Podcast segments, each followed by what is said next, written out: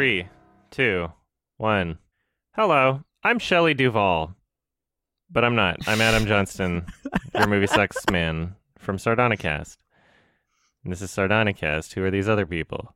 I'm Ralph the Movie Maker from Years as well, Ralph the Movie Maker. And I'm Alex Marici, and I really enjoyed that intro, Adam. That's a good Yeah. one. Okay, thank you. I feel kind of sad when I think about Shelley Duvall, though. Yeah, Like all the things that happen after, and Mm, like Yeah, I suppose Kubrick that and- side, but I know barely anything about her as a person other than she lost her mind and Dr. Phil exploited her. But Yeah. just looking through her performances, I always got the impression that she was like a really sweet person, and I don't know why. yeah. Well, because every everything I've ever seen her in is like, She's really Very happy. empathetic. very earnest. yeah, Yeah. she's on a horse, like riding around. Hi, I'm Shelley Duvall. Hello. so earnest and sweet. Yeah. yeah. yeah. Fuck Dr. Phil. What an asshole. I'm here to help you, and the only way I can do it is if we televise it on national television. I'm here to help you. Sorry. uh, so Alex saw the new Pixar movie, and also I did because it's on digital, because everything's moving Mhm. to digital really quickly. Right. They just dump Pixar movies on whatever now. on yeah, Amazon. it's not like anybody saw it in theaters anyway. It's pretty exactly. not They got another one successful. coming out this year anyway. It doesn't matter. We Yeah. got one or two Pixar movies this year. that's the that's the magic number, two per year. It's maintain the quality. Sorry, Alex. of What did you think? Enough. We're, we're rambling. we're complaining about Disney again. I thought it was a lame idea executed f- fairly like well. Oh, What's really? the idea of it? I don't even know Uh, that. I didn't like really like the movie, but I thought it was fine. I thought it was absolutely Mm-hmm. fine in a lot of ways. It was very much that Pixar formula, which you know we we would constantly complain about the repetition of it at this point. But it it really didn't feel like a Pixar movie to me, aside from just the pure mechanics of the story. Like it, yeah, it, it was fairly well structured in the way you know there's setup and payoffs and a fairly good arc for the main two characters but at the same time it just it didn't have anything that really no hook that's what i kept describing it as when i was watching it Yeah. it didn't really have a hook to me Yeah. like the the universe is is really not that clever or interesting to me if anything it kept reminding me of that bloody netflix film uh, bright Oh, god. which is like you know this idea of taking Yeah. these fantasy characters and like oh look but look they're in like a civilization like ours Yeah, it's like more boring now. We take everything that Yeah. was cool about the fantasy universe and we get rid of it. We chuck it out the window. Now they're driving cars and just doing their taxes and shit. Oh yeah, exactly. And like being cops and driving cars around and stuff like that. And it, it's very, it's like, it's, it's, there's no hook to it. I kept thinking in scenes where they were like doing their magic and the classical fantasy stuff. And I was like, change the costumes here and get rid of the car and just make it a fantasy. And Yeah. this would be way more enjoyable to me. Yeah, exactly. I still don't. I still wouldn't love it, but it would be slightly better. And another thing was that I really feel like the character design's starting to slip for me. I, I didn't like really the, the the look of the movie. Um, it was it was fine. It was like serviceable, but it didn't feel like it. It, it felt like just a Disney 3D movie, and you know, none of the special kind of Pixar touch from the early days that we all kind of long for. They're kind of like swapping now. Like now that now the actual Disney ones are looking better than the Pixar ones. Yeah, Like they've made some Zootopia okay was- stuff. Da- Tangled Yeah. and shit and like I don't know, Yeah, Frozen. Zootopia was much better than this. hmm But yeah, I, I agree with seems you. The similar, character too. design is They both have like they both have like a social commentary aspect to it about like modern day, hmm like Zootopia. Um, the the commentary was was I don't know. It was fairly. It took a back seat to the the main focus, which was the kind of brother dynamic and this idea of the the dad. Um, I don't know how much we can say without spoiling. Fucking the- spoil it. It's, out on digital right now. I don't care. If you don't want to hear spoilers, skip yeah. this part. And there there really isn't much to spoil Fucking- either, to be It's honest. a, it's Okay. a Pixar movie. How can you Mhm. spoil it? People love Pixar movies. Not anymore. Kids- I think even I think even now people are starting to get a little tired, especially with this one. Nobody yeah, saw it. Like nobody cared. Yeah, because when they are this mechanical, like it's, p- people aren't going to be as reverent to these as you know, like we were to the original kind of movies as kids. Like, there's just nothing there in the same way. Yeah, they do just feel part of a system now. That Mhm. Disney system. Just just pump them out, pump out the sequels. I'm glad they're making something original at least, but But it really it sounds wasn't. like it's Toy Story again. Yeah, it sounds like it's the Toy Story buddy adventure thing that they did in Inside Out and what they always do. yeah. very video gamey as well. The whole story's Mhm. very like you know they're just following like a D and D kind of quest type thing, which is it felt very 90s to me. It felt like this really should have come out in like late 90s or something like that. It felt very kind of out of place and not like a contemporary film to me. Yeah, very uninspired. And uh, Hmm. yeah, the main character looks like Linguini from Ratatouille. I thought looks that like exact the same same same guy. And then they stole a joke or recycled a joke from Ratatouille when the Oh, which one? it's it's like a visual gag kind of where basically the um uh it's it's in the quickie review I posted if you want a visual reference but like the dad with the fabric body and the sunglasses or whatever um and then the the biker pixies are like what's your problem and then the head kind of just slouches over to the side to give like a like huh like Oh, what oh, yeah, yeah. right? But he's not actually Mm-hmm. controlling it. He's got the sunglasses on, and that's literally the exact same thing that happened in Ratatouille with uh, Linguini when he was sleeping and he had the sunglasses on, and the female chef is Yeah. next to him, and she's like, "What's your deal?" And he does the exact same head movement, and she also gets offended, and it's just like, "Oh wow, I've seen this before." It's right, like Mhm. Yeah, people just like seeing things they've seen before. I don't know. So, I looked up the box office. It made only a hundred million dollars Really? worldwide. Worldwide, yeah, That's really bad. which is a It was funny from the thing to say. director but of yeah. what Monsters University, wasn't it? Which wasn't like anything special either. But I think that coasted more of the fact people kind of already like Monsters Inc., where this doesn't have that. All it has is the Disney logo. and that was really elves. forgettable for me. And I love Monsters Inc. I think that's like one of my favorite ones of their. Yeah, I can't you know, remember Golden Age. anything about. I can't remember Monsters anything about University. University. Some I didn't watch challenges it, they so- did. I don't give. I a remember the shit. name of their frat. What was it? Oozma Kappa. I don't know why. I don't know. Okay. I've seen it once and I remember that. I might be wrong, but I think that's it. Yeah. It was like there was literally nothing special about Onward and it was just my biggest issue is that like even though there are a lot of the same issues in this film as there are in a lot of other Pixar movies, this still felt worse because there was no character Mhm. dynamic between the two main characters. Like I really didn't give a shit about them. I didn't give a sh- shit about their journey. I didn't give a shit about their relationship. Like there was nothing to grasp onto there. There was no like fun banter between them. It just all felt really forced and awkward. They didn't connect. Did you not like the the one time my kind of eyebrow raised was when um, the kind of older brother learns that the younger brother basically thinks he's lame. That, was that was the only thing that added some kind of dynamic to them to me. That felt really forced to me. It was like, you think Hmm. I'm a, a screw up? It's just like, oh well, here here comes this part. it's definitely the like a trope. Yeah, like Mhm. they have The- to be the- mad at yeah, each the other lie a bit. or the truth being revealed. yeah, Oh yeah, it's very like formulaic, but I mean that's I was kind of grasping at straws at that point. Yeah, I'm getting fed up with these like Disney movies that just have like just Marvel actors. Just I'm just sick of it, man. Like there's, Really? that's what I liked about Coco. Um, is it felt more like a genuine kind of story they wanted to tell. Yeah. with, like kind of more, you know, less known voice actors. The main character I really like in that movie. He's like really earnest and nice. Yeah. The cool voice. Didn't have that. It felt more like a Disney product. Yeah. I didn't even love Coco, but there are things that I can pick out from it that I appreciate. You know, I I mentioned it Mm. on the last episode. There are details that I appreciate about that movie, even if I don't think the whole thing's great. But yeah, it does feel Yeah. like a, a lot more of a genuine expression than just a eh, let's fucking pump out another one sort of thing. Yeah. There's really very little of note about it. What did you think of uh, Pixar's first LGBT character? Um, it, it honestly felt very pandering to me.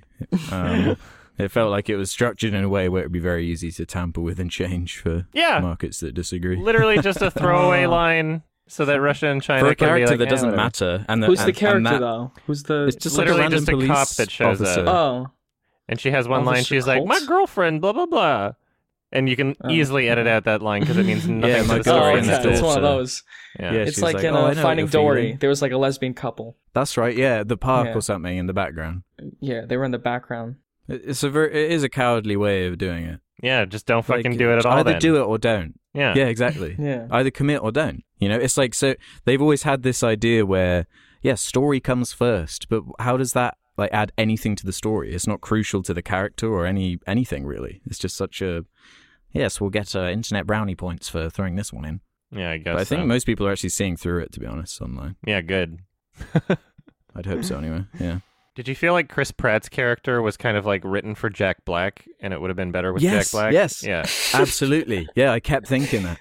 It was, it was looks like a Jack total Black. Jack Black wonder why. character, and it just wasn't him. Yeah. It was just Chris Pratt pretending why to be, and it was so annoying.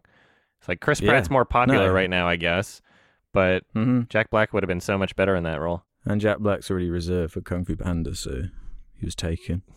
I mean, he can be in more than one movie. No, not no, he can't. what did you think of the uh, what is it? The Manticore character? Who was that again? It's like that lion scorpion. Oh, she was kind of annoying. I don't know. Like, Yeah. didn't really Spencer. add much. Wow. like, Yeah, I found that the most irritating character to me. yeah, It's just look, she's drinking coffee, so she's twitching. Like, what the fuck is like the point of this? yeah. you can you can see these moments where they're trying to replicate other successful moments from other films and other Pixar films, and it just Mm. falls flat on its face every single time. And you see that like the that mascot in the um, medieval themed restaurant doing like a couple quirky things in the background. It's like, oh yeah, man, they're yeah. they're really pausing for the the laughter right after this gag sort of thing. Mhm. They're really anticipating the people to be hysterical from this, and it's just like, well, we've seen it a billion times before, and this one wasn't particularly funny or interesting. So And it seemed like they were aiming for like a, an extremely young kind of demographic for this one. Like more, than usual. I would say so, yeah, because th- there's like very little for like an adult to enjoy, like in my opinion, anyway. In the same way that there are like quirky, m- more interesting dynamics and hooks in their other movies. Like I, I really was disinterested most of the time. It felt so formulaic and predictable. It's kind of long and repetitive. Yeah, Every single fucking time, the main character is like, "Oh no, I gotta, I gotta do this thing with the magic. I can't." And then he just gets a pep talk from his brother, like, "No, dude, you're the best." And then he's like, "Oh, I believe, in Believe in myself now," and then immediately loses all of his confidence by the time he hits the next one. It's like, well, hmm okay, just keep doing this again. And it he literally has his checklist of things his character has to achieve. yeah, and then he's like crossing them off as, as if he didn't do it. Like, dude, you did go for a walk with your dad. He's nothing but legs. You walked with him plenty of places. You literally did that. What's wrong with you? And then by the end of it, yeah, we're spoiling this shit. You you kind of mentioned that you, you thought the the arc was like okay. I really I, I was really unsatisfied by like the main character's conclusion where he was like, you know what? I really wanted to meet my dad this whole time, but I got a brother and that's cool. Like fuck off. That was really unsatisfying to me. That was the only thing that showed any kind of guts to me. Like agency. So yeah, at least they at least they committed to this idea that the idea is that he learns to appreciate his brother and that his brother kind of filled the gap that his his dad Yeah. left because of him dying of illness. My brother's my dad now. yeah, which you know, it's. I think I think it came from this idea that the director, I don't know, I think he lost his dad at a young age, and he was kind of trying to tell that through this movie, but hmm it didn't come together in the way that would be entertaining to me. Like they really, and by the time it gets to that huge like climax at the end of like the the rock dragon and stuff, I was so disinterested by then, and I was just thinking about contrasting it to some of the other like Pixar movies in their last act, and some of them are like really exciting and have a lot of tension and fun like character reveals and stuff, and they re- they really isn't. It just didn't move the needle really at all. Yeah. I liked the animation with that uh, concrete dragon Yeah, yeah. thing. That was cool. Yeah, I liked how that looked. That was very well detailed and stuff. Yeah, I feel like if they had structured it in a different way or perhaps better emphasized what they were trying to eventually lead up to at the end, then it would have made more sense because like the the kind of reveal of being like, "Oh, I just need to learn to be okay with the fact that I have a brother and he's pretty cool too." Like there's barely any hints of him hating his brother. Like it, for the most part it just seems like the typical duo in any movie where one of them's kind of embarrassed by the other, you know? He still went on this big road trip with him right? He doesn't like hate Mhm. his gut. He's not like a bully. He's not like he he doesn't like have any sort of disdain for his brother. He was just kind of keeping a secret where he thinks he's a bit of a screw up Yeah. sort of thing. And then it's like, oh yeah, Mhm. that's gonna be his arc. Okay, like that was barely there. I don't know. It's very simplified and like down to the bare essentials. hmm Most scenes are dedicated to like a little gimmick, like be it the Manticore restaurant scene, which is my least favorite scene in the whole movie, then the the little biker elf thing. I hated which those is another. things so much. Yeah, I I really disliked that that entire thing. It it reminded me of it's another thing that these Disney animated movies keep doing with these scenes where I think they did it in Moana as well. Just loads of like little creatures, like do it for a crazy chase scene type thing. Merchandising. Yeah, Little ain't doll nobody gonna be buying things. toys of these things. I can tell you that right now. Yeah, no one's going out. No one's Yeah. going outside. So Because my, my favorite scene was the the one where they've got to kind of cross over this ravine thing to put a bridge down. That was the Yeah. only scene I kind of liked the Mhm. use of magic and the the dynamic and there was it was the only time I really felt tension um, for the characters. I was, and- mm. D- I'm, I'm I'm grasping at straws because I, I I don't really like it much more than I- you, but I was I was I was th- becoming like a parody of myself with what I was thinking during that scene. I was like, "Fuck, man!" Like he's like, "Oh, you didn't you didn't believe hard enough on your second step." What? He just he confidently walked out with his second step. He couldn't have been believing more. How come that one didn't work? And then by the time he gets like all the way to the end, it's like, well, okay. Even if even if the rope was still on him and it didn't accidentally fall off, if he fell all the way at that end, he would still die. He would smash right into the other. Like, what do you think would happen? it doesn't really matter if the rope falls off at this moment. He would die regardless, even if he was attached to the rope. So See, by that point, I was really not thinking about it that deeply. Like that, they they kind of just say, "Yeah, there's magic. Don't even think about it." So the the world building's inherently kind of uninteresting from the beginning. So then it falls back onto these characters, and the characters Yeah. aren't, you know, very special or anything. That so would then be the you are just issue. left with this kind of shell. Yeah, exactly. everything else would be like more or less forgivable in some way, and it would just be like another Pixar movie to me if it had some sort of engaging character dynamic and there was something at its core. But yeah, there was literally nothing to to be interested in. Unfortunately, hmm it was just a below Yeah. average Pixar movie. Music was good, animation was good, but then there was just like nothing there to hold it together. Yeah. No, the animation was very good, and it is worth mentioning. But like, it's in service of something pretty forgettable. Like I, I watched it yesterday, and I can barely remember. sad to hear about Pixar. we're also hitting that point where like it's really difficult for these types of animated movies to look really really impressive anymore because they've all kind of just Yeah. like flattened out Yeah. In a sense That's what I really liked about Spider Verse because they were actually were bold with some kind of crazy art direction. Right. yeah As far as the technology, we've kind of hit a peak. Not like total perfection, but the build up is more gradual now. It's really subtle. Yeah. The They changes that were are being flexing flexing their Yeah. kind of particle effects and stuff like that Yeah. in Onward quite a lot. Yeah, Um, I'm sure of it looks smoke good. and water like and all the this stuff. and Yeah, I like the water. But yeah, I haven't been truly blown away by that for a while. Yeah, I mean it's a given at this point. It's Disney funding it. It should look great. Because I remember the first time I noticed it in one of these Disney movies, I was like, wow, this is actually really impressive how ridiculously good these look and how far ahead of the curve they are. But now, yeah, there there are other companies that are at the same level effectively, because you're right. Can only go so far, so they've got to get more creative with the stories now. Do Hmm. you think they're going to start remastering their old movies? Because uh, I I think so, man. I, I doubted it at some point, but that happened with Cats, which we talked about. or Yeah, I talked yeah. But like, they just started re-releasing the movie, and they like made visual effects adjustments and all this stuff. Patched it like a video Patched game. it. yeah. Yeah. so you're talking about like a uh, animation Patching from Toy the ground Story. up thing maybe i mean it would give Like them an an HD excuse to re-release it Yeah. and disney loves making money off the same movie over and over so yeah. Mhm. But I'd rather encourage them doing that than remastering the old movies. Because I don't know how I feel about that. what do you mean though To to remaster a whole movie is like it kind of takes away the magic of the original. It's like there are it's like So, like, reanimate it, you're talking needed about. to be updated. Yeah, You'd rather just have like a 4K what you'd have release of the do. same thing, is what you're saying. Can they even do that? I guess Why if they not? have the files. Like, yeah, I guess so. But I don't know if that's possible. Wouldn't they have to update all the textures and everything?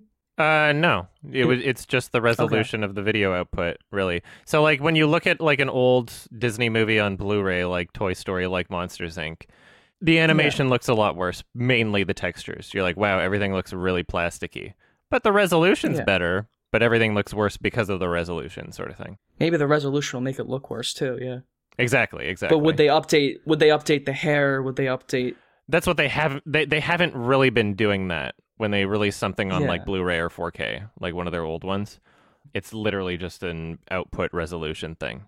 Yeah, I, I don't know. I wouldn't mind a whole reanimated version if they kept the same audio and they just like I don't know Yeah. improved the And textures or something. Uh, and it wasn't like completely different shots, then I wouldn't mind seeing that just out of curiosity. And you know, as long as the old movie still exists and they don't pull a George Lucas and you know throw that in the Disney vault forever yeah, or whatever. I feel like it doesn't work. George Lucas tried it, and I don't know. It might just be better to release the 1080p or whatever the highest resolution they have of it at Mhm. at that point when it came out, and just put that up. Yeah, Yeah, can the- you the trust 35 them not to millimeter print. tamper with the original kind of look of the movie? Because I think about like the only standard we have for things like this is like in the video game world, where there's just huge. The beginning of like Last Generation, there was just so many like remasters and remakes and everything, and there's a bit of like uh, controversy with some of them where they do change the art direction and the lighting and everything, and it kind of looks completely different. Silent Hill um, HD. Mm-hmm. I have a bit of an issue with the the original Halo um, Yeah. Yeah. remaster. It, it changes the mood, the atmosphere, the lighting, and I, I fear that would be the unintended consequence of hmm remaking these movies. Kind of like with how like this new Lion King kind of misses the whole point of the art direction and Mm-hmm. everything Yeah. like that. That kind of vein.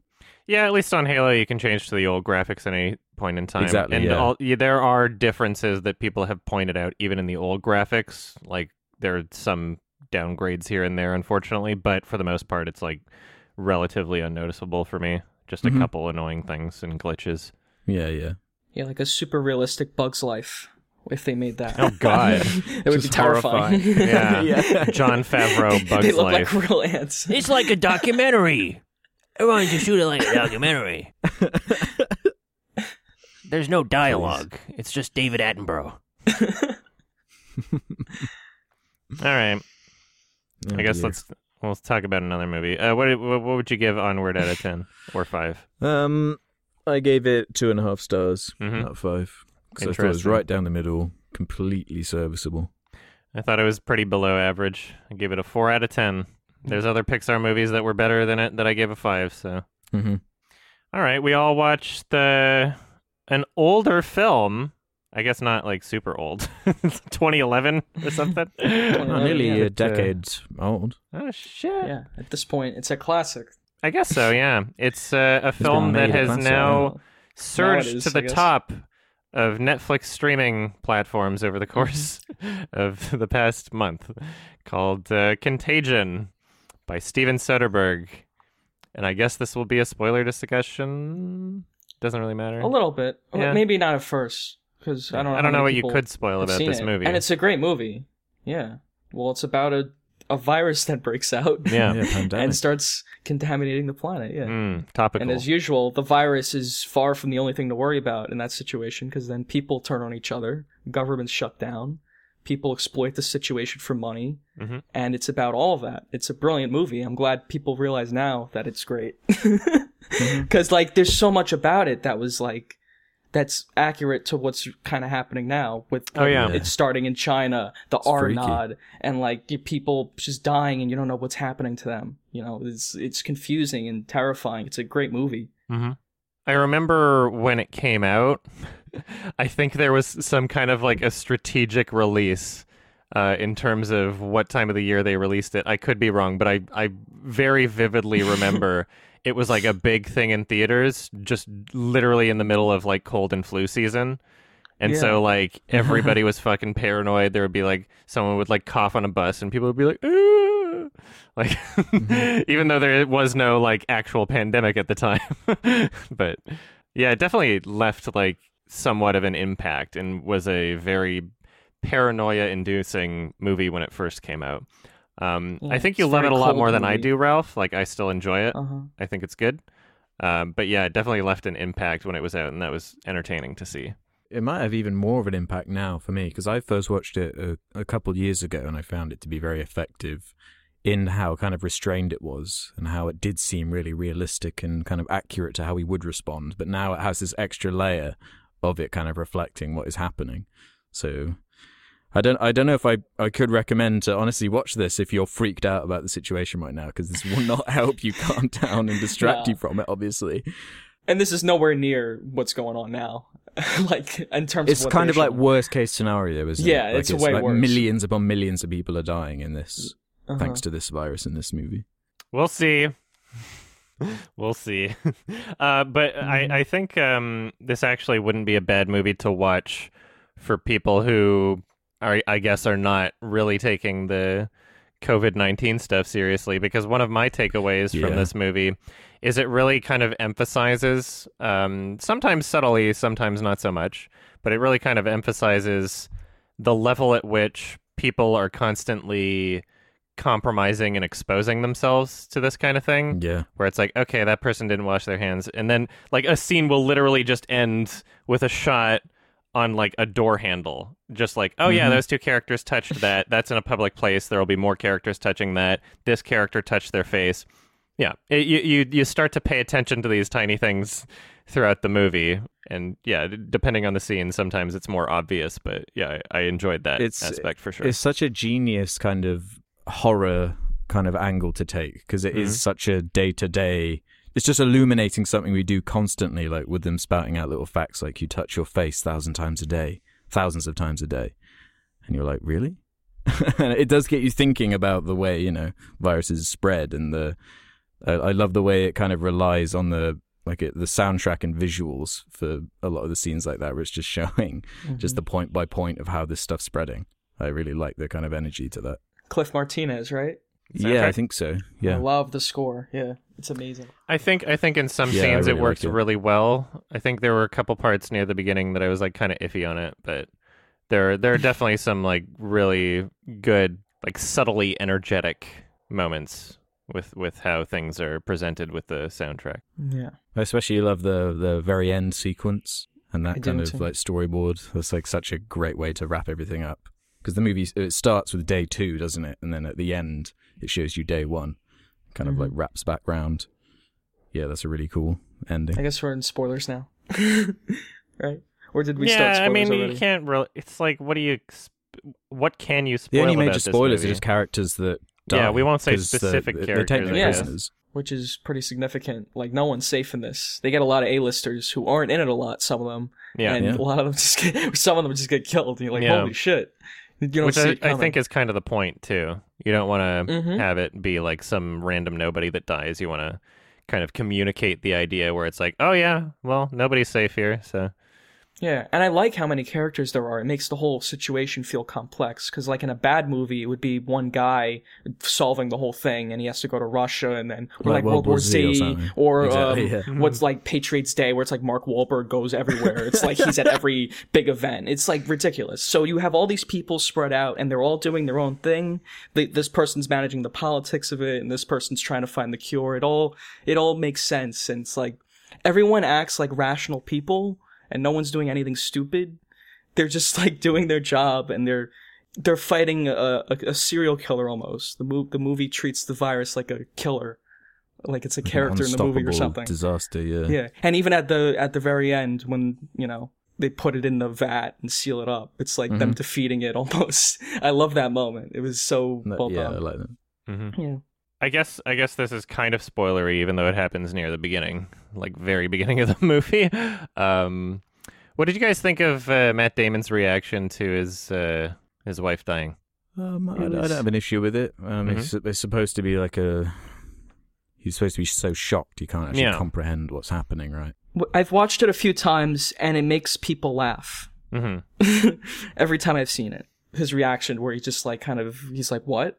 Like he doesn't even hear it. What are you talking about? Yeah, because he just saw her like Yeah. like ten minutes before, and they Yeah. were fine. He she just had a little cold, and then ten minutes later she's dead. So hmm it, it made sense to me that his reaction. Yeah, I, I completely understand the intent of what it's going for. I'm not sure I'm huge on Matt Damon's like performance overall. I don't know. I just find him distracting because yeah. I always see Matt Damon. Yeah, exactly. I see him as like the Martian, or I actually think he works in the Martian because it's like a comedic bit where he uses his personality to like his advantage, and that makes the character work. Here, Hmm. he's like it's way more serious and dramatic. yeah, I would have preferred someone else in that role. Is what I'm saying. Yeah, I would have too. Yeah, Mhm. it was kind of could agree with that. distracting.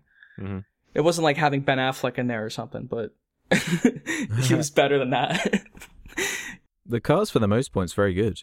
Marion Cotillard, I thought was uh like kind of the worst character in the whole thing. She felt really separated from the rest of it, and it felt like most of her stuff was cut down or cut out, or like put in montages, and it didn't have like the dramatic umph I wanted it to. Okay. Did you, did you guys feel that about her, or any of them?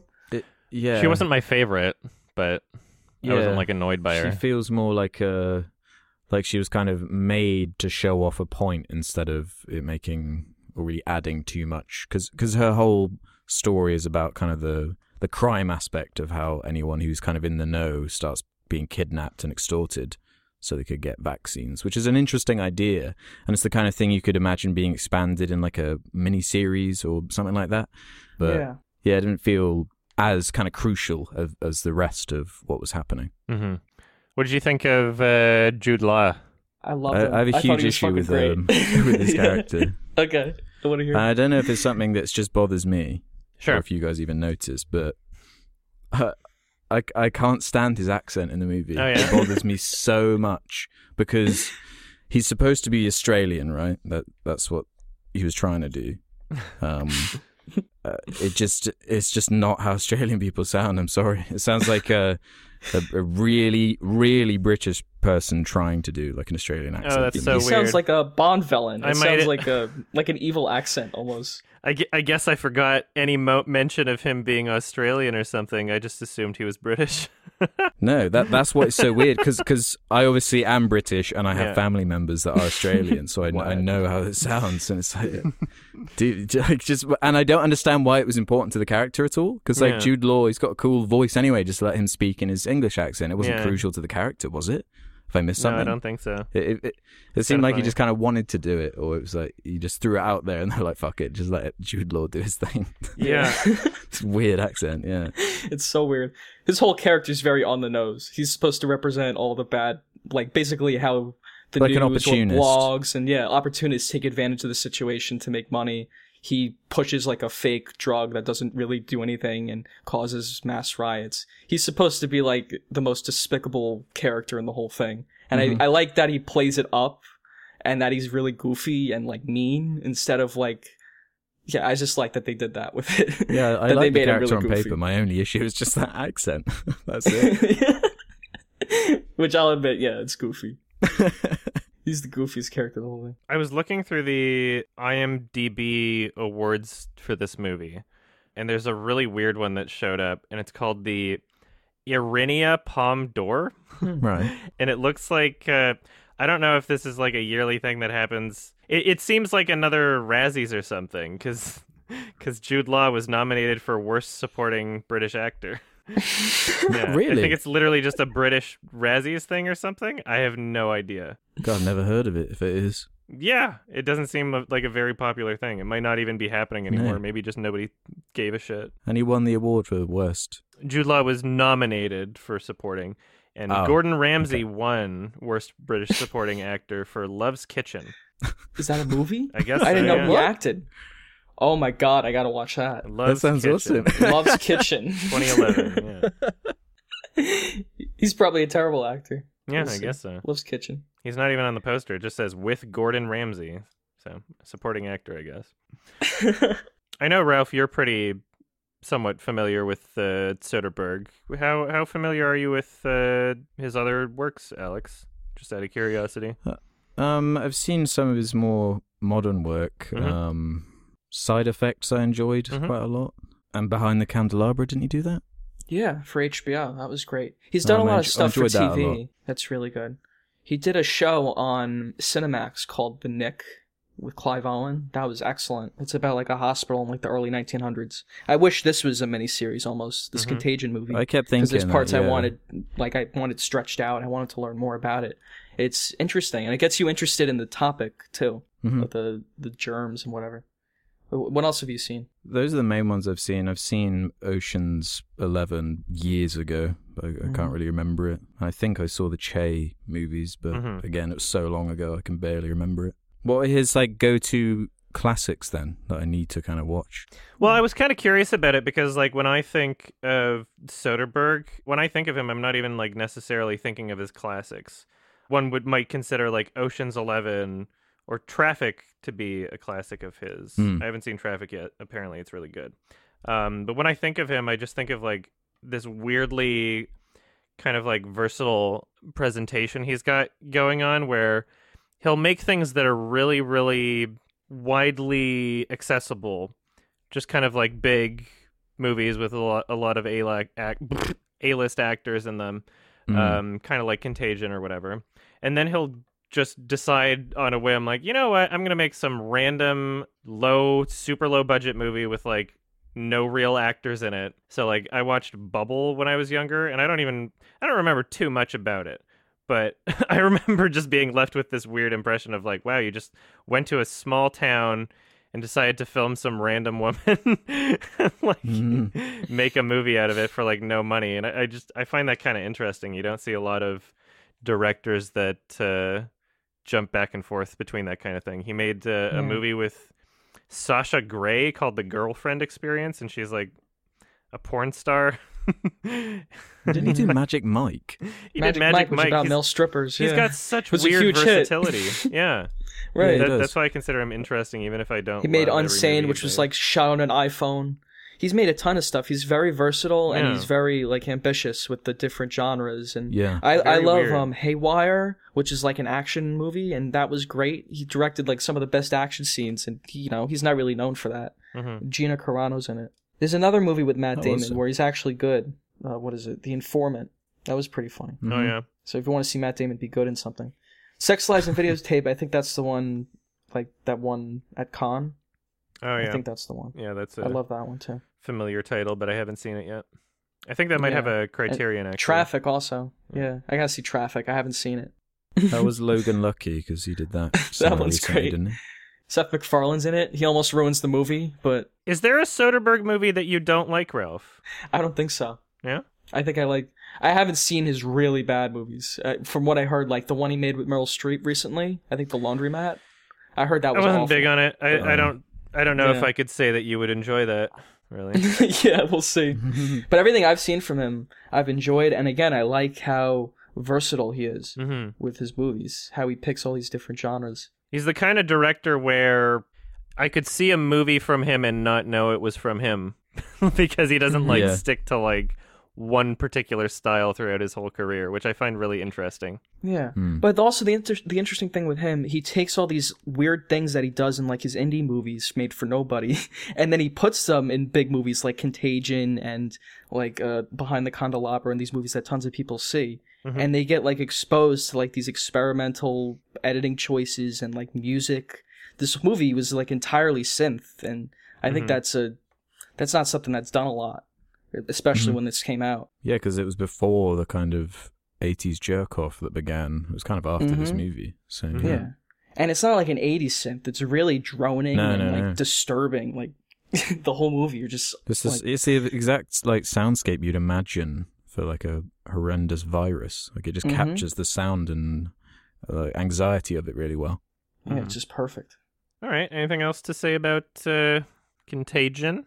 I mean, that's most of it. The the only Yeah. other thing I'd say is um, you have to kind of accept that a lot of it is um, kind of truthful and well researched when you have like characters kind of uh, talking about each other about like. Oh, uh, that's a BSL three. Uh, go down to the and there's like all this bizarre dialogue and all this. Um, it sounds very technical, but you just have to Mhm. kind of take it and trust it for what it is. And there were a couple of times where I noticed like some dialogue that seemed a bit I don't know silly to me. Yeah. Like because it, it is so realistic for a lot of it, but then you have things like the the main one that stood out to me was when they they make like a big discovery and they're like, should I call someone? And they're like, call everyone in like the most dramatic way possible. yeah, And it's very yeah, like, that was silly goofy. and over the top. But aside from that, it is very enjoyable. Yeah, I uh, I enjoyed watching it again. I wasn't like huge on it when it came out. Uh, still not like huge on it now, but yeah, it was a fun, enjoyable experience. I liked the interesting parallels between what was happening in the film and uh, what's happening today. so that was just Mhm. kind of a bizarre, kind of surreal experience watching it. Good performances for the most part. Could do without Matt Damon. Some cheesiness in the dialogue. Wasn't huge on every moment of the soundtrack, but I think things got a lot better overall as the film went along. I was more engaged in the second half. The soundtrack worked better, and everything just kind of came together really well in the second half. I'm giving it a uh, six out of ten, closer to a seven than a five. Yeah, it's uh, it's really well paced too. Um, I think it's the Mhm. perfect length for what it is. It Doesn't stick around for too long. But yeah, I'll give it a uh, three and a half stars. Really enjoy it. Recommend it if you're not scared of the idea of freaking yourself more with this virus thing. Your Freaking hands. yourself out is fun though. Uh, nine out of ten. Love it. Don't get sick. Just stay at home and watch this. yeah. Freak yourself out. All right. All right. so, You're right there. Yeah, Great I'm movie. fine. I did this like you know. Do, do you ever hate when you like? uh Sorry. Do you ever? do you ever hate when you like you eat it. like a some kind of food? It's like there was like a panini, and it was like Mhm. uh, toasted on the edges, and I guess I didn't chew it properly, and I was just eating it, and then I swallow it, and then like that that abrasive, sandpapery toasted part of the panini just slowly went down my throat, and I was like, "Uh oh, this is pain. This is not good. This is not what it's supposed to be." And that that was yeah. literally just yesterday, and now my throat fucking sucks because of it. So I don't think Oh it's God. coronavirus it related. was it was just one of those annoying things. Yeah, and that was like right before I was doing my Sunday game stream too. Did you take like an extra large bite so your mouth was just full of? I was just in a hurry. bread? I just I didn't because I was doing my setup for it down too the. Half Life Alyx stuff, and that took a while. And then my roommate made some sandwiches. I was like, well, I'm just gonna steal one right now and then uh, go back up, sort of thing. I was just kind of wanted to get back to setting up that shit. So I was in a hurry, and then I fucked up my throat. How was it, by the way? It was all. It was good. it's like a good toasted. A lot of cheese. Oh no, I There meant Half Life Alyx. Oh. okay. I'm glad it was totally, good. totally misinterpreted. Um, yeah, I think I made it through like the first half of it. Um, supposedly the game's around like 15 hours or something, and um, I'm enjoying it for Is sure. it as good as they say? I don't know. I, I haven't really been paying attention to what they say. I mean, it's well received. It's a Valve game.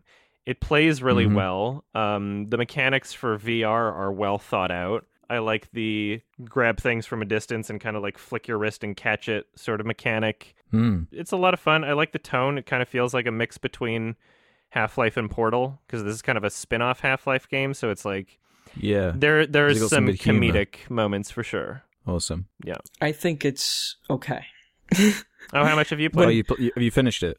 I haven't finished it yet. I've I've played probably as much as Adam, like halfway, a little less. Okay. Okay. Um, it, it, I like it. It's definitely very polished, especially for like a VR game, because a lot of them are Mhm. not as polished as this. You could tell like a big company made it. But is it worth the investment of like a thousand dollars plus the game? I don't Right, know. yeah. I don't. I don't. Because I I don't, don't, have so. a VR, so obviously. And I not think a lot it. of people are asking that question, and I'm saying like, I don't think so. I really don't think it's worth that. I mean, it's really cool. It's but It's not the only I VR was playing game that Doom exists, I don't also. know. I was playing Doom Eternal, and I'm having way more fun playing Doom Eternal than I am Mhm. playing Half Life. I'm also playing both of those games right now. Yeah. And nothing against Half Life Alyx. It's just there's something about sitting on a couch and just relaxing and playing a video game. And plus, having a controller, it, it's just faster paced. You could do more, and having Right. to work around with this wire and like use my real body Mm. to move and shoot and like to reload. you ever see videos of people trying to reload in this game? It's like a nightmare for some people. Yeah, Oh, Clip right. comes got- out and they're trying to reach over their back and it. trying to. you gotta Yeah, exactly, you gotta get it comfortable it's like with it. muscle memory. But there's a big learning curve, and there's Yeah. all this money. It's a lot you got to put into it, and it's for an experience that I think is decent. But I don't know. I, I, think I could afford I to do this. great. I don't know if everyone. like, I think it, I think it's I, worth I like it, it. um for like the entire library of VR stuff that's out right now. And plus, on a story level, I mean, it's a prequel. It's like a Half Life. It's not Half Life Three. I mean, it's between not what one and happens two, after. Yeah, it's or like, two and Okay. is it between one and two? I bet there's something that will happen Epic reveal in the I think it's one yeah. between one and Sure. two, isn't it? I don't remember Yeah, where it is think is in the timeline actually. Ah, whatever. It's about Alyx. Shit. I thought I had everything figured out. Now I'm not sure. I think it's more convenient in VR to have the the ammo pouch in the front of you than like in your backpack. Just I like have a toss problem it over your that. shoulder. Sounds yeah. like it makes sense. Have you ever Yeah. played? Uh, did you ever play Boneworks? I haven't played Boneworks. I've played a few other ones that are like VR shooters, and they they all have like the ammo pouch in the front, and you pick it up. Mhm. I like that way better. Yeah, you're you have like a pouch on your hip basically for your ammo. Uh, Yeah, yeah, which works it's like pretty that. well. Uh, it's it's Mhm. clunky. It's a clunky game, but it's also really fun. It's got some issues, Yeah. but yeah, it's it's great. I feel like we're not quite there yet with VR. We're like Gotta keep almost there. yeah, like maybe the next thing. I appreciate that Valve was able to like do this and take a risk on making a VR game because no one else is. Because Yeah. so many, so few people have it. I guess these video game companies don't even see it as a worthwhile investment to like pump all this money into a game that like a very small percentage of people can play. 'Cause Yeah. most people have a PlayStation or you know they have a PC that can't handle this. Most of their money comes from Steam afford it. now, anyway. So Exactly, they don't sales don't really matter anymore for the whatever game they publish. there were a lot of people saying they didn't want to make Half-Life 3 because it would actually be detrimental to the image of the company because there's no way they can live up to it at this point. Right. Which I is think like that's interesting. I I think it's well, you can think about it whatever you want, but it's, it's something that a lot of people say. The the cool thing about uh, Valve and I guess particularly Half Life is like they've always seen it as kind of like a boundary pushing kind of game. You know, Yeah. each each Mhm. installment in the series was one where they were pushing the limits of like technology and physics and they've always had some sort of excuse to continue. And now VR is that excuse. So who knows if they're actually going to do like Half-Life 3 in VR. I don't know if that would happen. I don't know if I would want that to happen, but I'm happy that there's more Half-Life. feel like I, I enjoy upset quite a few people. I enjoy the universe Mhm. and I enjoy the the tone. I enjoy the experience, and I really I really like Valve games for the most part. Yeah, The writing is still pretty good too. Yeah. Like they're always funny. Like the exchanges you have with that guy over the phone are always good. Or yeah. The your guy from. Flight of the Conchords or whatever. Yeah. Yeah, Oh, is it's it? like uh it's like Wheatley and Portal. like Yeah. I love that dynamic awesome. between Wheatley and, and GLaDOS that's and all great. that. So it is something like that. hmm Anyway, uh, Ralph recommended a movie last episode that we're going to talk about. Thailand. Spoiler Yeah, discussion. spoilers for Bad Genius. So it's a teen drama comedy crime movie made in Thailand that came out in 2017. It's about a girl who comes from a poor family, just her and her dad, and to help her pay for education at this prestigious private school, she starts tutoring other students. But what she's really doing is helping all of them cheat on their exams. And this operation that they made becomes so advanced and complicated. It's almost like a like a crime syndicate, or like this. Mhm. It's entertaining to watch, definitely. Yeah. I saw it when it came out, like a few months after. I loved it. It starts as just like a teen comedy, and then it becomes like a really good heist movie. It's really exciting and funny and. And from Thailand, especially, like I don't watch a lot of movies from Thailand. and Can you name was- another? uh, nah, no, not at the top of my head.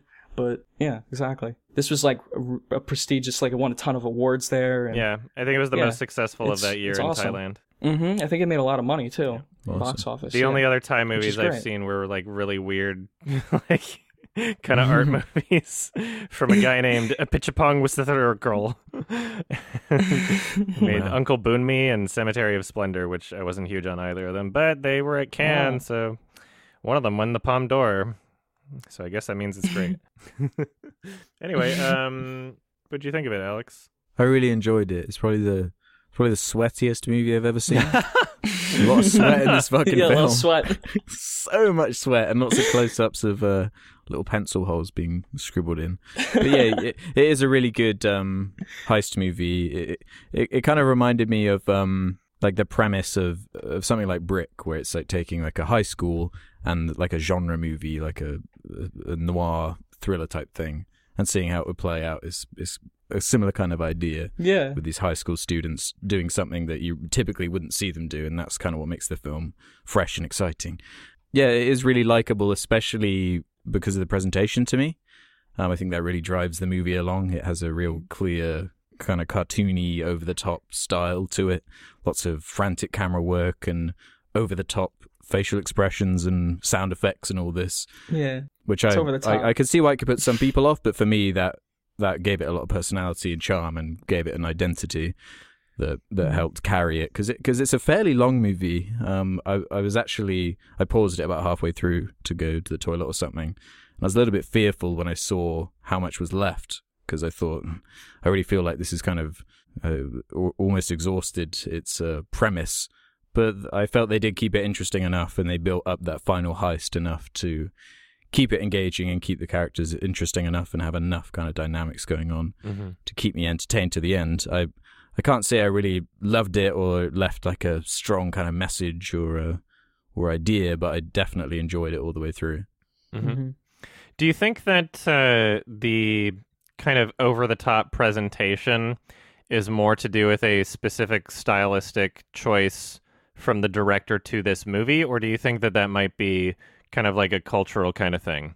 Because it, it, in a way, a little kind of both. reminded me of like almost Bollywood in terms of how like Mhm. over the top the the editing and and like a lot of a lot of the presentation was. Yeah, Yeah. especially during the test taking scenes. Yeah. Like that's Mhm. when it really gets like to eleven. Yeah. Um, it reminded me of like Hong Kong cinema too, like Stephen Chow and all that, like the really Mhm, over the yeah. top zooms and like yeah, crazy editing, like you said. It it's it helps the movie. I think.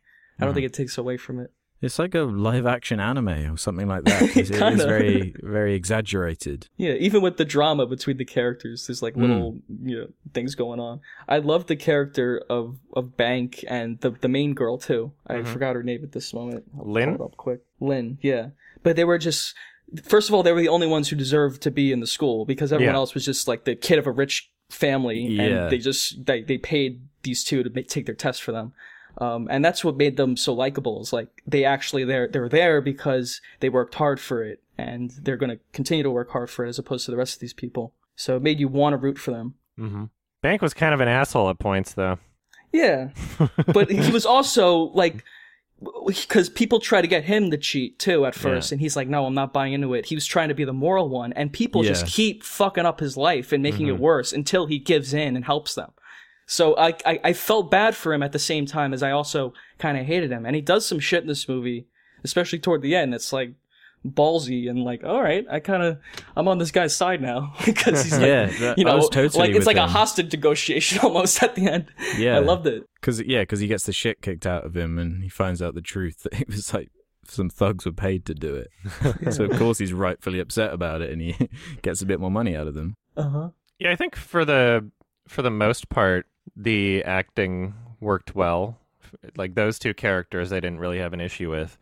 The other Yeah. girl, Grace, I couldn't believe anything she was doing. I was kind of Yeah. her. She's definitely the weakest. Yeah. yeah, I noticed some. That Uh. one face she kept doing, where she was like trying to do like a concerned face, but it looked like she was like smiling and cringing or something. Yeah, like it was, yeah. It reminded me Yeah. of what like uh, six-year-olds do when they're on camera. Yeah. for the first time. It was like a TV movie acting almost.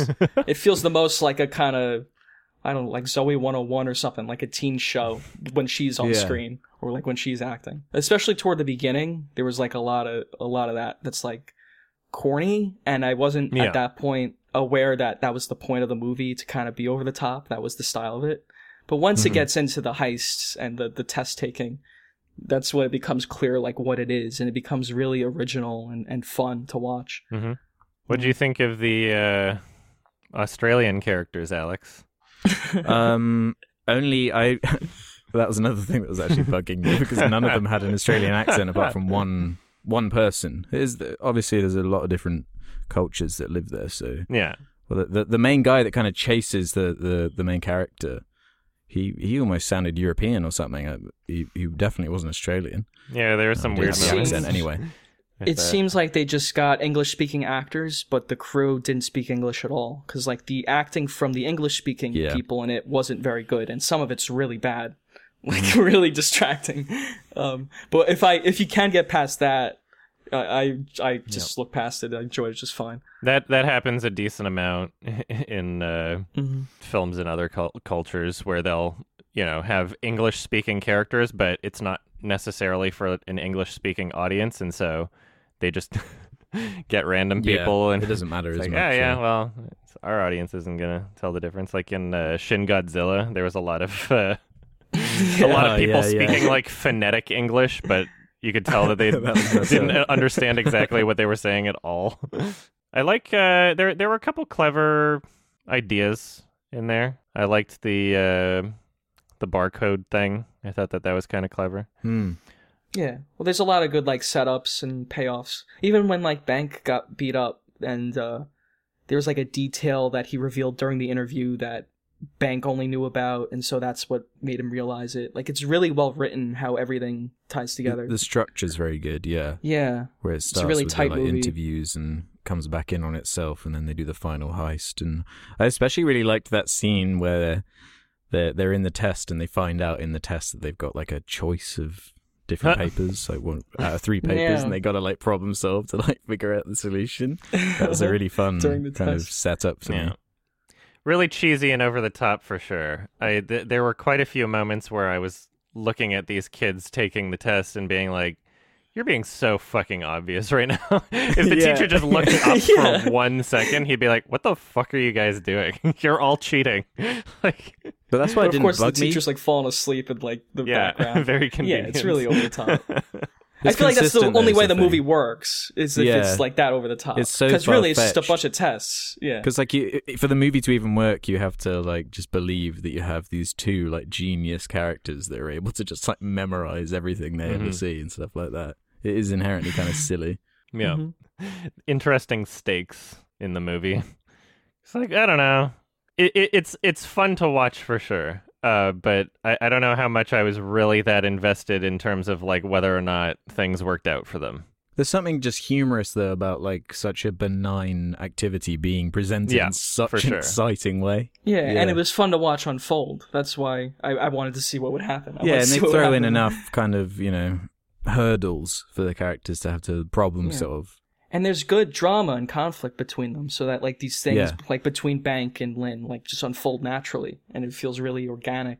Um, so it was based on like real shit that happened. Mhm. Like people cheat on these tests all the time and form little syndicates like this, and they cheat. And I liked how the movie was really about that. It's about like this desperation people have in, for an education, a good education, and they're forced to do Mm-hmm. bad things to make money to afford it. Meanwhile, this is like a perfectly capable girl who's like forced to do all this shit because she needs Yeah. to. Mhm. Yeah, it's I love when she says to them towards the end that even when you get into like university, like it, you cheated. It's not gonna like aid. I can't do all your essays for you. Yeah. in higher education, you idiots. Like, what were you expecting? the the students we've put in these universities are like total idiots because they're just the, pe- Yeah. the the sons and daughters of people who can afford it. Mhm. Yeah, it, it's kind of picking at that a little. Mhm. It's like the commentary. Brilliant. I enjoyed the uh, the like piano kind of memorization technique. I thought that that was kind of clever yeah, that Mhm. made a lot of sense to me. Yeah. because you can you can remember things a lot easier if it's kind of like a song rather than just like A C B D C A. You know. Uh, yeah, I liked the look of the movie a lot, the color palette and the uh, depth of field stuff they were doing. Uh, just the presentation in general, I really enjoyed elevating the just the you know it's just a test, so they Mhm. did have to do extra work to make it as exciting as possible. Yeah, really over, exciting. over the top as possible. Super over the top.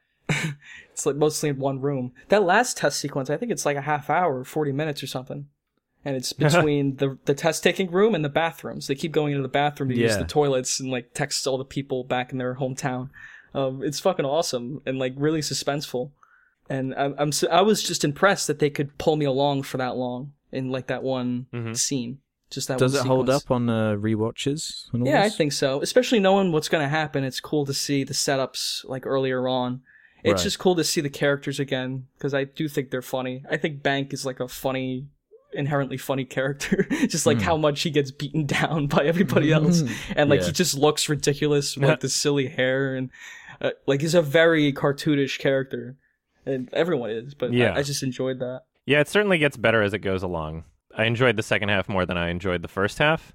I think that in terms of like the soundtrack, the music worked really well for the test scenes because it's so over dramatic and over the top. It's pretty amusing.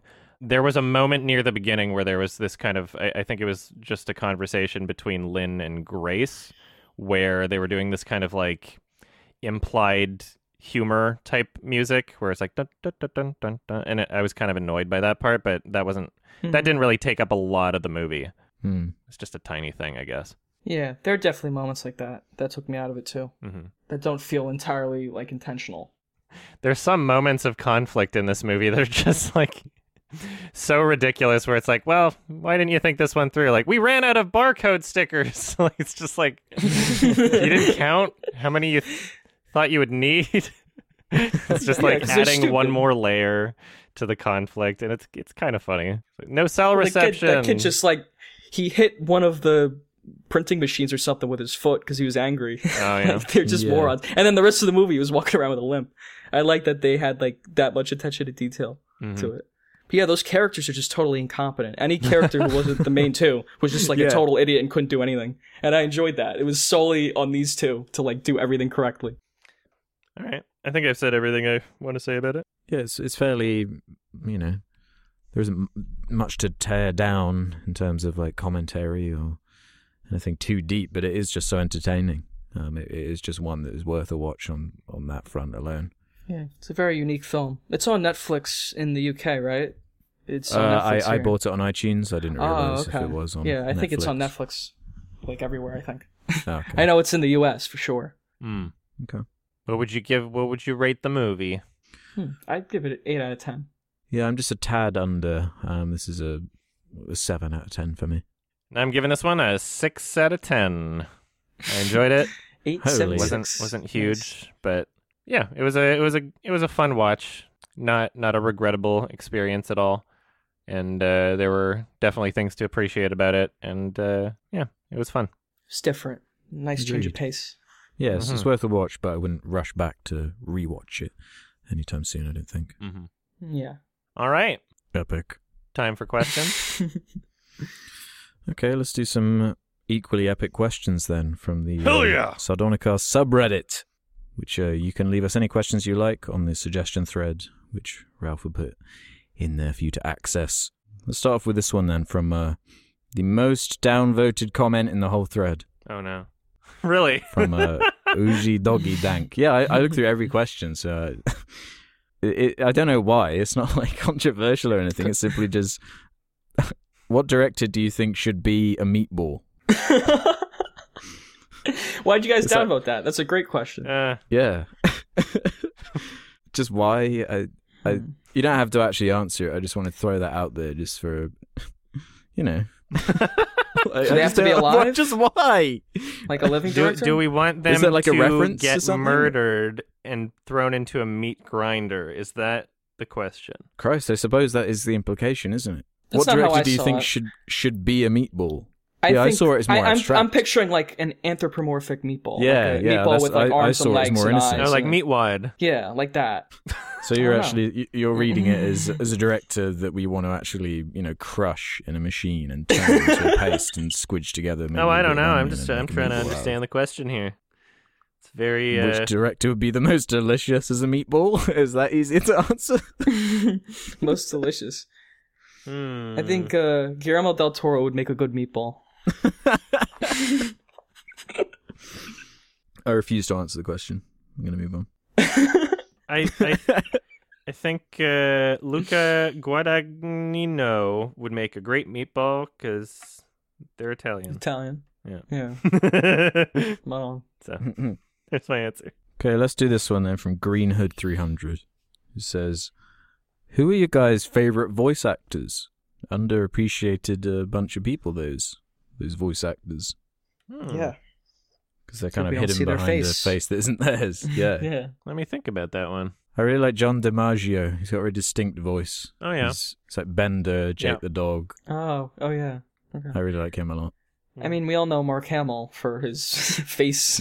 yeah. He's done some good voice acting. I actually His think his voice acting awesome. work is like better than his regular acting work. Yeah. Yeah. Uh, Joker, yeah. In the That's- Arkham games, especially, he's really Mhm. good. Hmm. Does the Halo announcer guy count? The oh, triple God. kill guy? yeah. Triple kill. Running riot. Kill Apocalypse. Skullamanjaro. I Yeah, do think Seth MacFarlane's pretty talented with voice acting, like doing a bunch of different voices. I agree. Yeah, he's he's good in that uh, in Hellboy 2. It's one of my Mhm. favorite voice acting because he's just playing a character, just like this weird. Yeah, I suppose That's he's not doing the German him. accent. Yeah, exactly.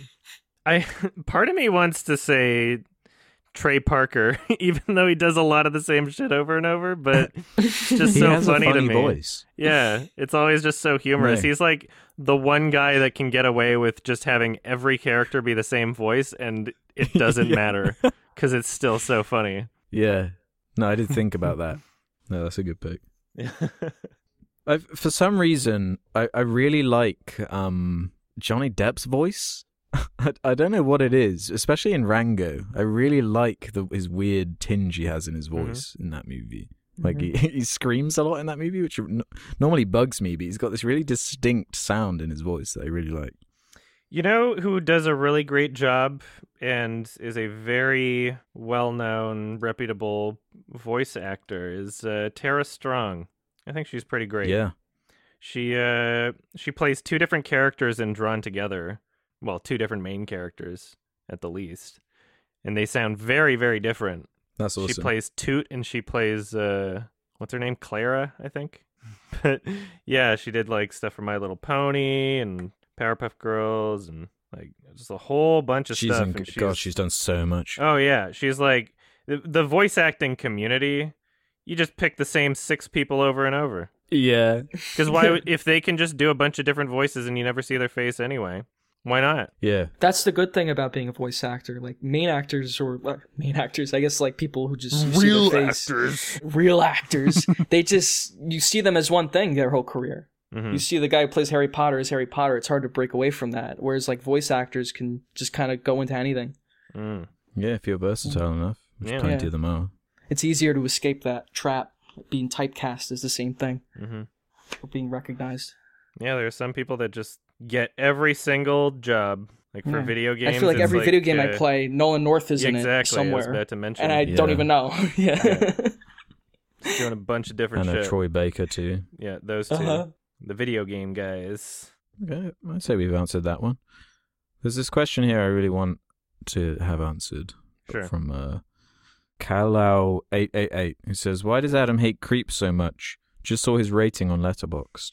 Because it fucking sucks. It's fucking awful. It's, it's actually terrible. After I watched that movie, I was like so irrationally angry at that I like I made a tweet being like, I actually fucking hate Mark Duplass now, and I deleted that later because it was just kind of immature, right? But I was so mad at the time because like whenever horror movies really don't have that high of a bar for people to like them. It, it the creep is like on the same Right. level as like the visit, possibly worse because it's lazier than mm. the visit, but it still does the same bullshit thing of like, ooh, we're just gonna dick around with a handy cam and ad lib a bunch of lines and basically film nothing as like basically do nothing and then every once in a while fucking Mark Duplass will just go boo in front of the camera and they're like it's just that's the whole fucking movie and it's so frustrating and annoying and none of it's scary. It's just it's so irritating the entire experience is just so fucking painful i hate that movie that's what about why Creep 2? I I never watched Creep 2. Why do I want why would I want to watch the same thing again? There's no way it's going to be any different. It was so frustrating, annoying. None of it was scary. It was just irritating throughout. It was fucking garbage. They garbage. seem to be fairly highly regarded. Exactly. Um, I, I've seen them both, and they they didn't piss me off, but they are certainly repetitive yeah. and not not scary to me. Yeah. So I guess it is kind of a failure on that regard. But I do get fed up of the uh, you know the ad lib stuff after a while. I've seen a few of Mark Duplass's movies, and he kind of ranges from being really good to, you know, in Creep he's quite annoying. Yeah. It's I mean, there's some charm to him for sure. Like him and his brother are, you know, they managed to create names for themselves just by making a whole bunch of low budget nothing movies and, you know, I watched Yeah. I watched Baghead and that had some charm to it.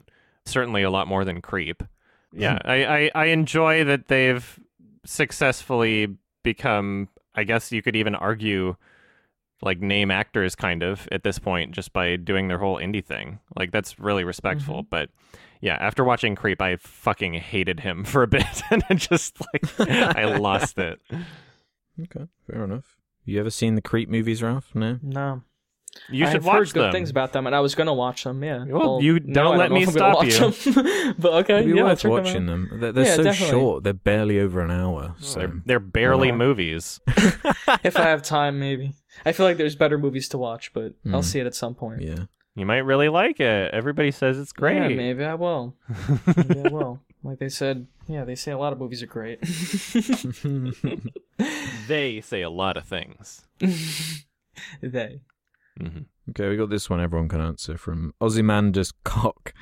He says uh, that's K O K, Okay. not C O C K. Okay. Um, is there any media that you would consider hypocritical, where characters do things or events that transpire that contradict the message of the film? For example, one of the central messages of Lion King is that you should move on from your past when the main character does the exact opposite of it.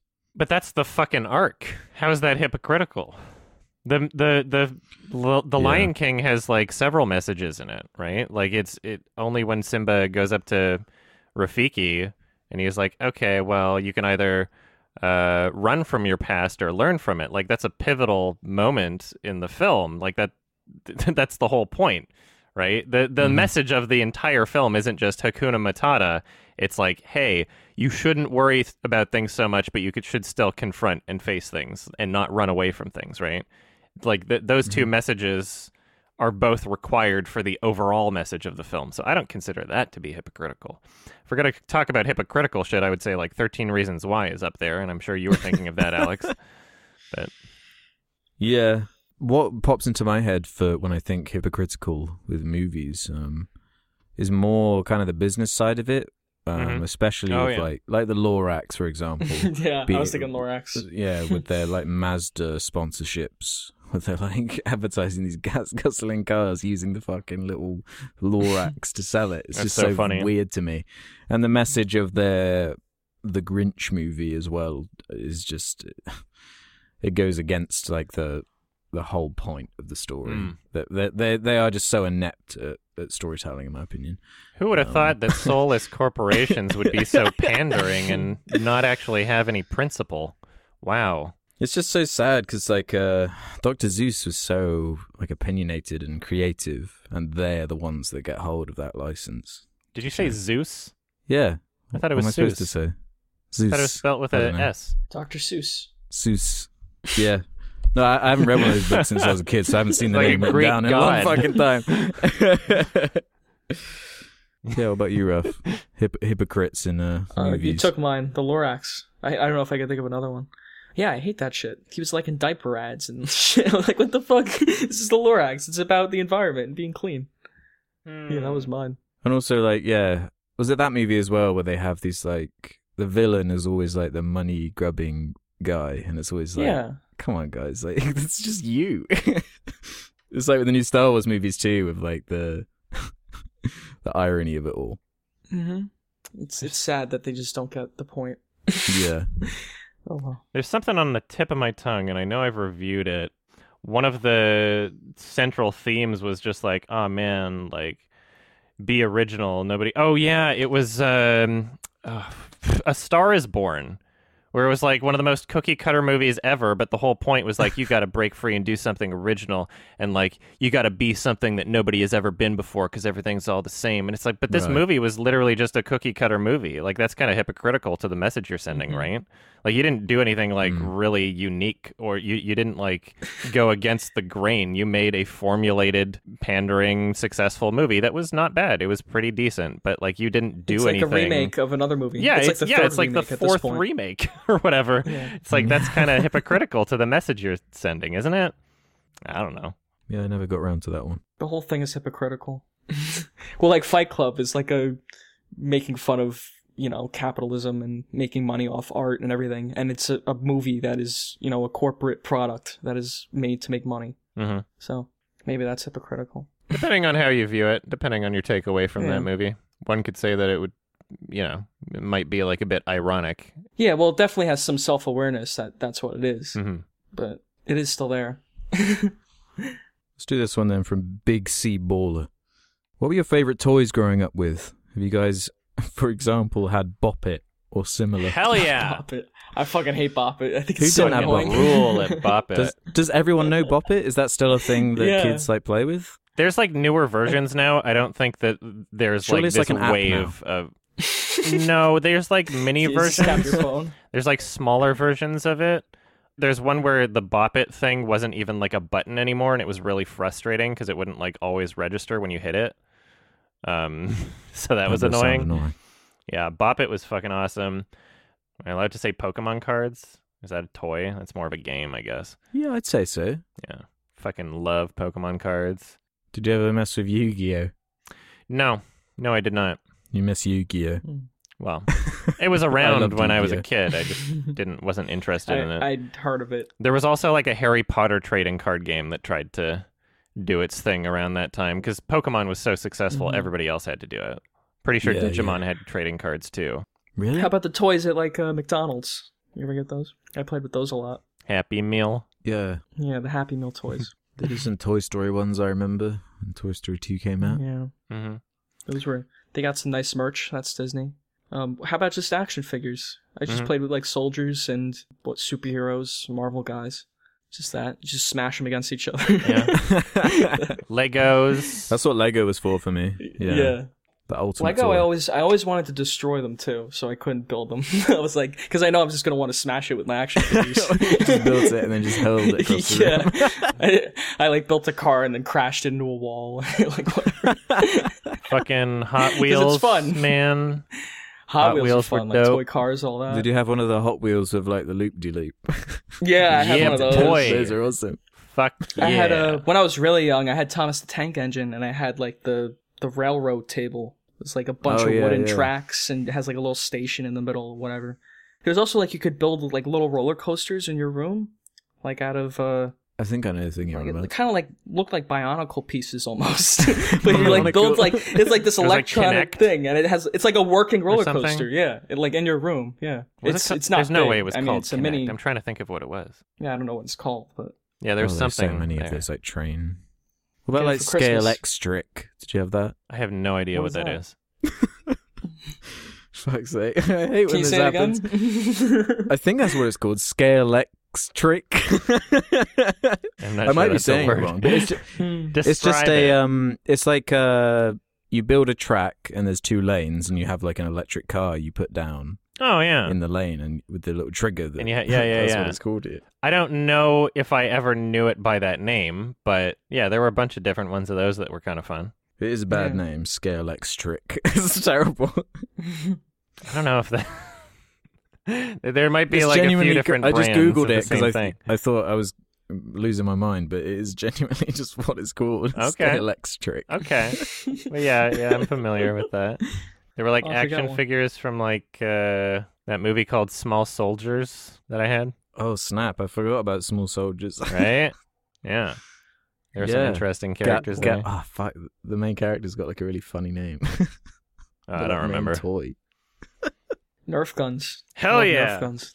I've played with those Yeah. a lot.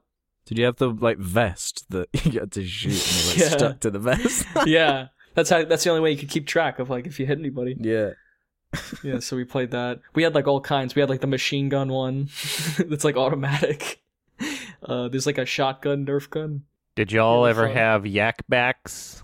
No, what's that? Uh, Yak Bak. Yo, man. Basically, it was like uh, very early um, personal recording device, but marketed at children. So you had like maybe like 15 seconds where you could like record your voice and then you could Oh, play wow. it back or you could like play it back in like fast speed or something or like slow speed and it was so Oh. crazy at the time oh. because you know Yeah, was- I just googled it. Yeah, I remember these. yeah hell yeah God, that's Those awesome. God, I haven't I haven't seen one of these for like literally like decades. oh yeah wow, that's crazy. Yeah, man, all these like toys are just like redundant now because you can just download it like an app that can do that's like fucking anything you can dream of. oh shit yeah, I just did a Google search. Uh, '90s kids toys. I'm seeing a couple familiarities here. There's uh, Furby. I had a Furby. Yeah. like Tamagotchi? Oh yeah, that too. Yeah, they always died though. I would never keep care of it. Yeah, yeah. Etch a Sketch. Yeah. Game Boy Color's listed here. I guess it's a video game more than a toy. Mm-hmm. Yeah, Yeah, I don't count video games. That's art. Pogs. It's not a toy. yeah. I think I missed Pogs. What about like uh, Thunderbirds? Oh yeah, I had a couple of those. I loved Thunderbirds. Thunderbirds are go, or whatever they would say. It's a weird catchphrase. I always found like the uh, the the media of Thunderbirds, like the they had like a show or movies or whatever. I always found it super creepy. The puppets. Yeah, It's like what um Trey Parker and Matt Stone. yeah. were Team America parodying, parodying. Team America. Yeah, which is hilarious. I want to watch that again sometime. yeah, maybe a future recommendation. Ooh. Maybe. Hmm. Oh yeah, and you couldn't even uh, you didn't even have Kinder Surprise, Ralph, because they were banned in the states. Were they actually? When Yeah. when did that happen? They've always been banned in the states, and now Oh, I they've believe never that- made it there. Well, no, because they're like basically you can't have a toy inside of like food, Right. Because they're worried someone will It's just like weird. eat the chocolate egg with the toy inside and oh. die. And the the thing, the little pod that the toy is in is like just the right size to like clog a throat as well. I guess so. Yeah. If you're if you're gonna eat the whole thing in one gulp, then it might be an issue. but yeah, now I believe uh, in the states they have like ooh Kinder Surprise, but it's like the chocolate is separate from the toy or something. I'm not sure. it's pointless. Yeah. Why even bother? Yeah, it's not the same, man. All right, I think we answered that question. Yeah, plenty. All right. do we want to do one more? Okay. Yeah, Yeah. let's do one more. Let me find a good one. Let's do this strange one then to end on. From a tin hymn. Other than movies being a way for people to express themselves, what's the point of filmmaking? Do films not just distract people from their lives, making them more unproductive? Question mark. Will we not be better without them? That's bullshit. Hmm. Would we be better without it? There's a lot of wasted time in life where you're just not doing anything, and you can do whatever you want in that time. The point There's of a- if you wanna watch filmmaking is movie, expression. Like that is Yeah. what makes it valuable. F- through making films and and the whole point of making art is we're like expressing our culture. So Yeah. in a hundred years' time, we can look back at all the things that were made when we were alive, and we can kind of learn things and about how people were feeling and the way we felt about you know cultural issues. And there's so much that value towards it. Mm-hmm. It's like the main argument. and It's what the the main reason people I think like film and all art for what it is. Yeah, I would not Mm-hmm. consider it to be a waste of time at all. Films can influence how you view the world, how you view yourself. It's time, no yeah. different than self reflection, depending on the type of person you are and what you get out of films. Like, sure, you can be someone where it's just an entirely passive experience. You can be someone where you True. learn literally nothing from any movie that you watch. But I think that there is definitely, you know, artistic value from films, you know, and uh, I I learn things from movies. I learn things about myself from movies. You know, I, I don't consider it to be a waste of, of time at all. And so, what if someone wants to waste time? You can do it a billion other ways other than movies. Yeah. If movies didn't exist, if no art forms existed at all, people would just be twiddling their thumbs to waste time. So, Mhm. Plus, you're supporting an industry. People work Yeah. to make these movies, and it makes jobs and stimulates the economy. So and they get to support their family Hell and stuff they like. So that's not a waste. It's how humans have always kind of communicated through telling stories that go through generations. It's just we're we're drawn to doing it because it's how we Yeah. communicate and how we teach each other things. So These new mediums come up to do it, and they've evolved over time. So movies are Yeah. just like a modern day. It's like a very sophisticated, elaborate way of a bunch of people expressing themselves, yeah, yeah, and it's cool. Yeah. it's like social campfire stories, but just better. Way more elaborate. Yeah. More complex. Uh huh. We've evolved since the cave paintings to like make something really elaborate, like a video game, which is like entirely in a computer and like tells a story and you play it. It's insane. hmm And movies are the same way. And then you just you just cut to like someone teabagging someone in Halo, like right after you say that. They're expressing themselves. yeah. They're expressing their like happiness for winning. We reject your thesis, questioner asker. Yeah. Get out of here. Just joking. All right. And that about wraps things up then. I believe I guess so. we have a recommendation from Alex. Yeah, yeah. Seeing as it's my turn and we have nothing but time on our hands, it seems, because we can't go anywhere. We thought it'd be a good idea to do another one of these big trilogy episodes. Um, I want to do the Godfather trilogy. It's time. Oh shit. it's okay. time. Okay. Very nice. Uh, yeah. Like, what does it even need any like introduction or explanation? Yeah. Godfather 1 and 2 are considered some of the best movies of all time. I'm almost most curious about three, to be honest. Yeah, I'm excited to discuss three. Okay. And Yeah. you've That's seen the all of most them, Ralph, divisive one. Yeah, right? Okay. They're great movies about Italians making a bunch of pasta. I've only seen the first one and it was a long time ago. Yeah, same. Mhm. I'm in the exact same boat as you, Adam. Okay. Yeah, excited to rewatch the first one and discover what the Yeah. other two are like. All right, so if you don't want to be spoiled for any of the Godfather movies, watch them before next episode. These episodes come out every two weeks, but you can also listen to these episodes early. Go to sardonicast.com, sign up for premium, $2 a month. Or patreon.com slash sardonicast, same thing. You'll get to listen to these episodes as soon as they're edited, before they're public. All right. Uh, That's right. thank you. thank you all That's for right. listening. I'm Shelly Shelley. Duvall. and Take Keep care. it epic, everybody. Keep bye, it epic. everybody.